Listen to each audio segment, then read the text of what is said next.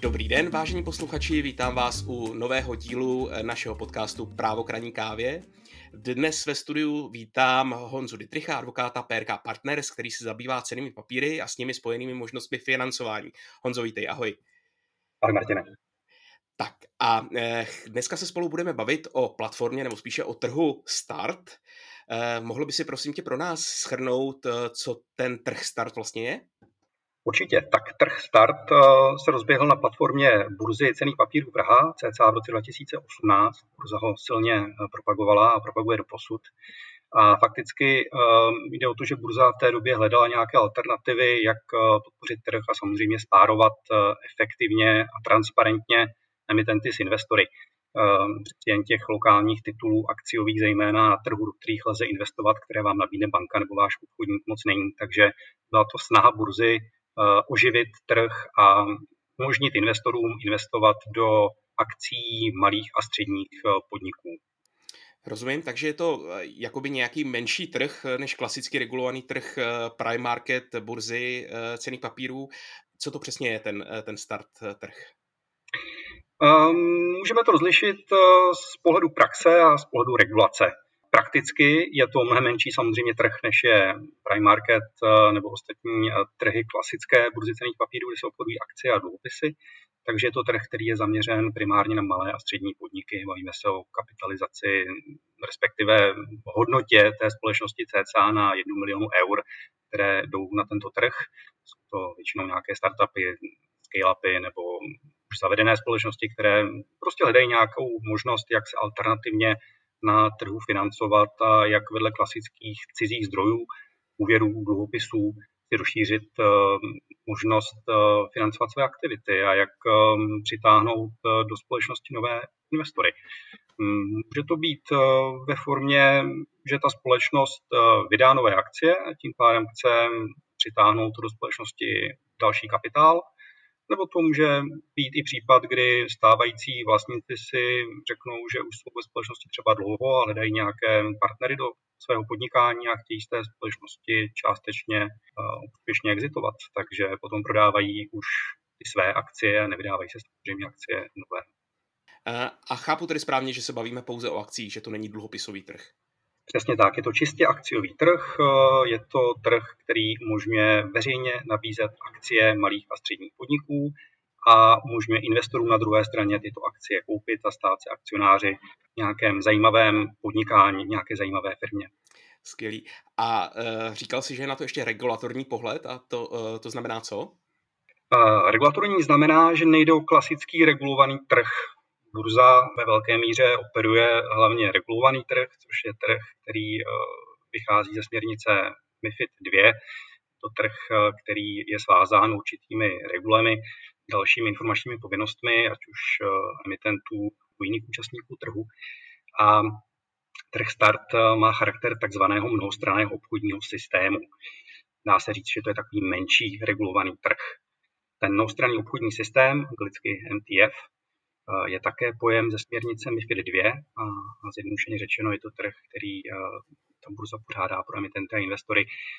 Má svá pravidla, ale ta nejsou samozřejmě tak eh, striktní jako u toho trhu regulovaného a emitenti, kteří na trh tady toho typu přijdou, tak musí samozřejmě plnit nějaké základní informační povinnosti, ale povinností není zdaleka tolik, jako kdyby byly na tom trhu regulovaném. Takže je tam určitá informační povinnost, ale ta informační povinnost není zdaleka tak široká, jako u toho trhu regulovaného.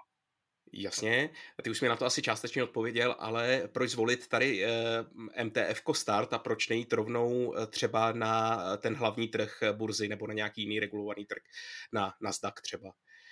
Tak eh, těch klasických IPOs, to znamená veřejných nabídek, které se dělají na regulovaném trhu, tak přece u nás moc není, takže tam chodí firmy společnosti, které jsou um, mnohem více kapitalizované, zavedené.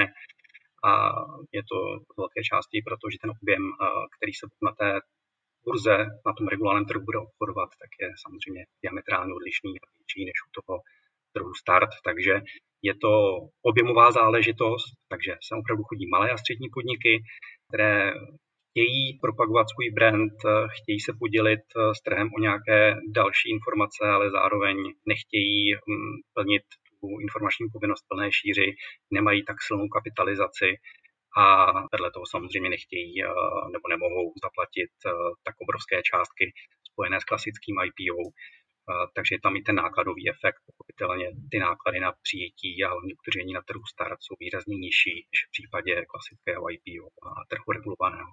Jasně, díky. A je nějaký rozdíl třeba v obchodování, nebo uh, liší se obchodování na regulovaném trhu a tady na tomhle tom MTF start? Já myslím v zásadě, že neliší. Běží to na stejném systému, jako funguje klasický burzovní regulovaný trh. Systém se jmenuje Xetra, používá Pražská burza, používá třeba i Vídeňská burza takže ten systém je stejný. To obchodování probíhá nyní už na denní bázi. Původní nápad eh, nebo záměr byl, že by se obchodovalo pouze v několika vybraných dnech v průběhu kalendářního roku, takzvaných start days.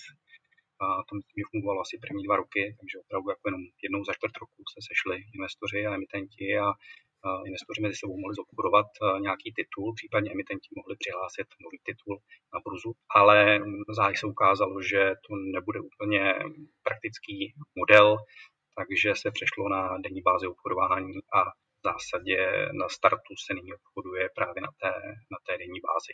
Ten pojem start days, eh, který nyní ale znamená, že to jsou dva dny v roce, kdy dochází k nějakému pravidelnému, eh, zejména online v dnešní době, setkávání emitentů a investorů, kdy ti emitenti prezentují eh, pravidelně své hospodářské výsledky a tím myslím ty emitenty, kteří už na ten trh start vstoupili. Takže má, má to ten efekt, že se můžou investoři připojit a podívat se na, na manažery emitenta, jehož akcie koupili vlastní a podívat se, jak se těm jejich akcím a těch, těm jejich titulům daří. Ty jsi zmiňoval, že ten uh přístup eh, nového emitenta na tuhle burzu je jednoduchý eh, nebo jednodušší než na regulovaný trh. Jak se teda přesně přijímají ty nové akcie na trhu start? No, na začátku toho příběhu je většinou emitent, který se potkává s poradci, musí zvolit finančního analytika a musí si zvolit právní kancelář, která mu bude pomáhat při procesu vstupu na trh start. Ten finanční analytik eh, je osoba, která je zapsána na seznamu burzy, čemu právnická osoba samozřejmě, obchodník nebo nějaký jiný subjekt, který eh, může poskytovat nějaké základní služby tady toho typu. A společně s tím emitentem nastavují základní strukturu té transakce. On se stává, že ti emitenti většinou nejsou zcela korporátně dobře připraveni na ten vstup na trh start. Jsou to často SROčka třeba, takže je potřeba změnit právní formu eh, nebo založit nějakou holdingovou akciovou společnost, eh, která potom bude přijata na ten trh start. Samozřejmě na trh start lze přijmout pouze akcie a pouze zaknihované akcie. To je asi ten první krok, který eh, se děje. Musí se nějakým způsobem připravit harmonogram vstupu na ten trh. Potom se rozjede příprava prospektu ceného papíru, což je ten asi nejzásadnější dokument, který popisuje fungování a podnikání emitenta a procesu přijetí těch akcí na trh start a hlavně veřejné nabídky. Takže prospekt je zcela klíčový dokument. Uh-huh. A e, jak se liší tenhle ten prospekt pro e, MTF nebo pro e, start od klasického prospektu? Předpokládám, že bude trošku jednodušší. Je nyní jednodušší, e, ale zase je to relativně nově, je to od roku 2019, kdy vstoupilo v účinnost nařízení o prospektu, té doby emitenti, kteří šli na trh start, tak museli dělat full scope prospekt, takže klasický prostě v plném rozsahu. Nicméně od roku 2019 je tady možnost, aby právě emitenti typu malých a středních podniků si připravili a šli na ten trh s takzvaným unijním prospektem pro růst. Představte si to, že to je takový jakoby zjednodušený prospekt, který nevyžaduje po těch emitentech eh, tak eh, rozsáhlé informace jako ten klasický Uh-huh. A jak dlouho třeba trvá ta příprava té společnosti a potom to schvalování toho prospektu? No, tak korporátní připravenost samozřejmě záleží na tom, v jaké úvodní fázi ta společnost je, jak jsme se bavili o těch přeměnách, případně založení té holdingové společnosti. Je to nějaké období, řekněme třeba dvou měsíců, kdy trvá připravit korporátní tu společnost na to, aby mohla podat žádost o schválení prospektu a vůbec začít to správně řízení na České národní bance. Ten celý proces trvá tak, eh, řekněme, dva, tři měsíce. Takže to je asi k té délce toho, té, té realizační fáze. Pak samozřejmě po schválení prospektu nastává ta fáze, kdy musím začít veřejně nabízet ty akcie, takže potom většinou to bývá tak kolem dvou, tří týdnů, kdy běží ta fáze veřejné nabídky, kdy tedy opravdu se ten prospekt uveřejní, začne se ten titul aktivně nabízet a, a na konci je ten, ten D, kdy se fixuje konečná cena těch akcí a kdy dochází k vypořádání prodejů. Mm-hmm. Takže během eh, těch, eh, té přípravné fáze těch roučou a podobných věcí se sbírají teda nabídky eh, s tím, že u dne D se potom vypořádají, pokrátí v případě, že je velký zájem o ty cené papíry a tak. Přesně tak, přesně tak. To všechno je popsáno i v prospektu, jakým způsobem probíhá ta veřejná nabídka, jak se budou případné vydávky, které třeba budou nad možnosti a schopnosti toho emitenta krátit, jestli tam bude nějaké časové hledisko nebo nějaké poměrné hledisko těch objednávek a podobně. Jak jsem říkal, všechno je, všechno je v tom prospektu, který je opravdu naprosto klíčovým dokumentem. V tom prospektu ten emitent musí zároveň uvést nějaké, řekněme, rizikové faktory, které ho ovlivňují, což je byla zásadní část, kterou právě ta Česká národní banka zkoumá, aspoň to je naše poslední zkušenost. Uh, I s ohledem na současně probíhající pandemii COVID-19, tak uh, tyto rizikové faktory teď opravdu Českou národní banku nejvíce zajímají, protože eh, musíme těm investorům eh, v tom prospektu říci, co je případně čeká, kdyby ta společnost, eh, řekněme, byla zavřená ještě další dva, tři měsíce, nebo musela se podřídit nějakým omezujícím opatřením, které ovlivňovaly třeba gastrobiznis nebo, nebo nějaké jiné typy podnikání. Hmm. Jasně rozumím. Plus ještě, když se vrátíme k obsahu pros, eh, prospektu, tak předpokládám, že součástí toho jsou i nějaké finanční ukazatele, nějaká finanční čísla. Určitě. Uh, tak jestli k tomu ještě něco řekneš? Určitě. Většinou, když se zakládá, když se zakládá ta holdingová společnost, tak se tam dává zahajovací rozvaha auditovaná. Pokud to už je existentní společnost, anebo jsou pod ní zavěšené nějaké provozní existující společnosti, tak se dokládá finanční dvouletá historie takže je potřeba k tomu dodat eh, k tomu prospektu auditované výkazy za poslední dva roky. Mm-hmm. Uh, že se je trošku rozdíl. Tady v tom unijním prospektu produktu byste měli klasický prospekt na regulovaný trh, tady to dokládá tříletou historii, tady dokládáme pouze dvouletou historii, uh, ale stačí audit podle českých účetních předpisů. Zase je to rozdíl oproti uh, regulovanému trhu, klasickému IPO, kde byste museli nebo mohli doložit uh, sice výkazy podle českých účetních uh, předpisů, ale museli byste v nějaké dohledné době přemigrovat na, na IFRS, na, na, na národní účetní standardy, takže uh, zase je to něco, co je méně nákladové. Zmiňoval si teda prospekt, který se připravuje a vedle toho se připravují ještě nějaké dokumenty pro přijetí té emise na platformu Start. Určitě. Dle té korporátní připravenosti a přípravy prospektu právní kancelář připravuje i zprávu o limitované diligence emitenta. V zásadě to znamená toho, že emitent eh, pošle eh, řadu informací eh, právníkům, kteří následně verifikují, že ty informace odráží to, co ten emitent prakticky napíše do prospektu a za co samozřejmě odpovídá a nese hlavu na trh start. Důležitá věc je, že vedle té due diligence, eh, což je tedy dokument, který následně se uveřejní současně s prospektem a slouží investorům k lepší orientaci při nákupu akcí v rámci té veřejné nabídky, publikuje ještě analytik svoji finanční analýzu stavu společnosti, takže jsou v zásadě tři dokumenty, které by ten investor si měl přečíst. Je to prospekt, je to práva o limitované due diligence právní kanceláře a je to finanční analýza stavu společnosti, kterou uh, publikuje právě ten finanční analytik, což je druhý z těch zásadních poradců při, při celém tom antré společnosti na trh start. Jasně, takže máme akcie umístěné na trh start a co se děje dál, především s dopadem na investory a e, s dopadem na toho emitenta? No, um, musíme, uh, musíme zobchodovat ty akcie, to znamená, že pravidelně na, na bázi toho denního obchodování dochází k prodejům. Samozřejmě k některým těm titulům nejsou ty prodeje tak uh, časté jako v jiných, takže některé jsou prostě populární, některé naopak ti investoři se třeba snaží držet po delší dobu, protože jsou tituly spíše dividendového typu. Také jsme takový jeden prospekt a jednoho emitenta dělali, Eh, co se týče těch informačních povinností, které musí emitent eh, plnit, eh, tak jsou sice limitované, ale jsou jasně dané předpisy burzy. Znamená to třeba, že emitent musí pravidelně uveřejňovat i na trhu na valnou hromadu.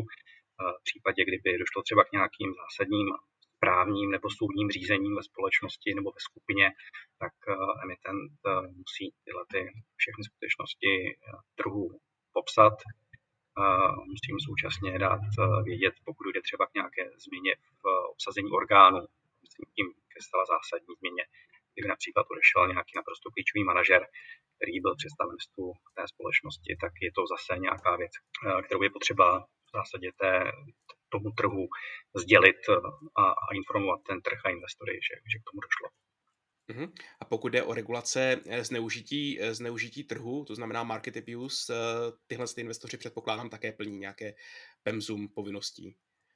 Musí, ano, se docela často zapomíná, protože spoustu lidí má spojenou tuto regulaci pouze s přijetím na právě regulovaný trh, ne na ten trh start, který, jsme říkali, mnohostranným obchodním systémem. Nicméně to nařízení Market Abuse Regulation nerozlišuje téhle věci, takže pokud eh, emitent, který má akcie přijaté na trh start, eh, disponuje nějakou takzvanou vnitřní informací, je informace, která není veřejná, eh, je zásadní pro cenotvorbu té akcie, tak s ní musí jít ven a samozřejmě lze ji odložit, ale za předem daných pravidel, hmm. pravidel, která jsou dána právě nařízením užití trhu. Takže jsou to věci, které musí emitent mít na paměti, že pokud dojde k nějaké důležité věci ve společnosti, která není veřejná, tak se může stát, že bude mít charakter právě té vnitřní informace a bude muset uveřejnit a bude muset eh, přes burzu tu informaci dodat investorům. Samozřejmě emitent by současně neměl jakýmkoliv způsobem deformovat eh, cenu a právě manipulovat eh, s trhem, takže musí reportovat nějaké manažerské obchody a tak dále. Takže je s tím spojená určitá povinnost v oblasti právě omezení manipulace s trhem určitě. Skvělý, díky. Eh, je k tomuhle z tomu trhu, který má evidentně podporovat malé a střední podniky, třeba i nějaká státní podpora, nebo, nebo podporuje to nějaká eh, státní organizace? Ano, podporuje. Dřív eh, to stát nijak nepodporoval, byla to čistě aktivita burzy cených papírů Praha, ale v nedávné době si plácla burza s Českomoravskou záruční a rozvojovou bankou a ta přes svůj fond, eh, takzvaný IPO fond, to hodlá podpořit jako investor právě nové emitenty. Fakticky to znamená, že banka bude kupovat akcie až do výše 30% objemu emise.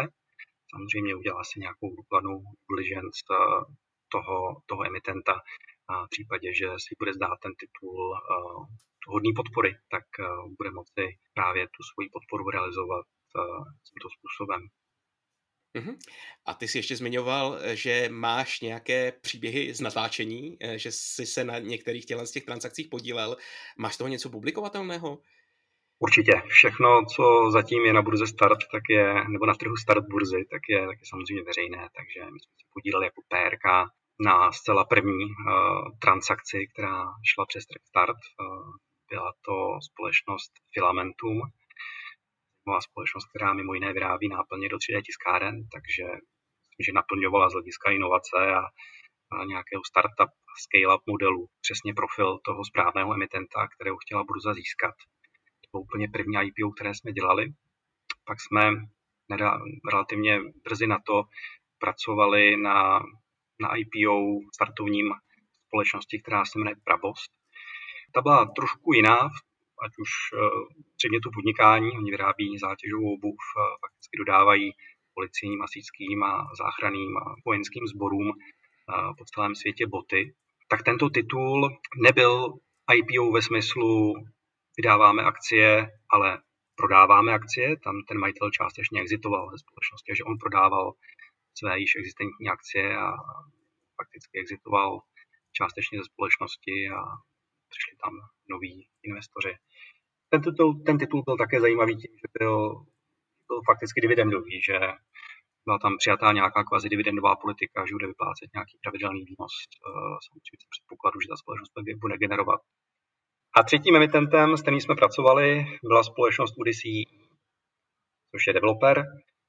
Um, a mám pocit, že po pilulce, která šla na trh loni, to byla druhá největší tržní kapitalizace a společnost Odyssey tehdy získala při upisu svých nových akcí skoro čtvrt miliardy korun, takže to byl relativně velký objem a velká transakce na trhu start. Jinak eh, výjima těchto tří titulů jim nastartuje dalších asi pět společností. Vedle jí zmiňované pilulky je tam třeba společnost Karo, produkující kožné výrobky, kožné produkty, nebo společnost Primoco, která vyrábí drony, bezpilotní letouny. Takže ten rozptyl, co se týče předmětů podnikání i objemů, kterých se ty společnosti obchodují, je relativně veliký. A, ale těch společností, jak jsem říkal, je tam zatím cca 8, takže že ještě je před námi velký kus práce a před burzou velký kus práce, jak tam nalákat nové investory a nové typy investorů. Burza obecně mám pocit, že je velice nápomocná těm emitentům a vnímám z jejich strany velkou podporu a velkou aktivitu při získávání nových emitentů a vůbec eh, podpory při celém tom procesu a či komunikace nebo, nebo jakémkoliv vítí vstříc eh, při jakémkoliv problému, tak, tak burza je velice nápomocná a hodně ten trh propaguje. Mm-hmm. Děkuju. Takže když to jenom v rychlosti schrnu, eh, trh Start je platforma, na které se dají obchodovat akcie malých a středních podniků, je přímo pro tohle určená, tím je spojená i jako nižší administrativní a regulatorní zátěž těchto emitentů a zároveň je to titul, nebo je to, je to trh, který je hodně podporovaný teď nově i státem, burza cených papírů proto dělá hodně a zároveň existuje jako spoustu poradců právních, včetně PRK Partners, který s tím dokážou pomoci uh, tyto transakce strukturovat a uh, získat tak finanční prostředky do podnikání nebo přiblížit nějakou exitovou strategii stan současných investorů. Přesně tak. Naprosto souhlasím. Skvělý, děkuji. Eh, to byl Honza Dietrich, advokát PRK Partners eh, a odborník na emise cených papírů, včetně akcí a i dluhopisů. Eh, díky za návštěvu. Děkuji, nashledanou. A s vámi posluchači se loučím a těším se zase příště u dalšího dílu našeho podcastu Právo kraní kávy.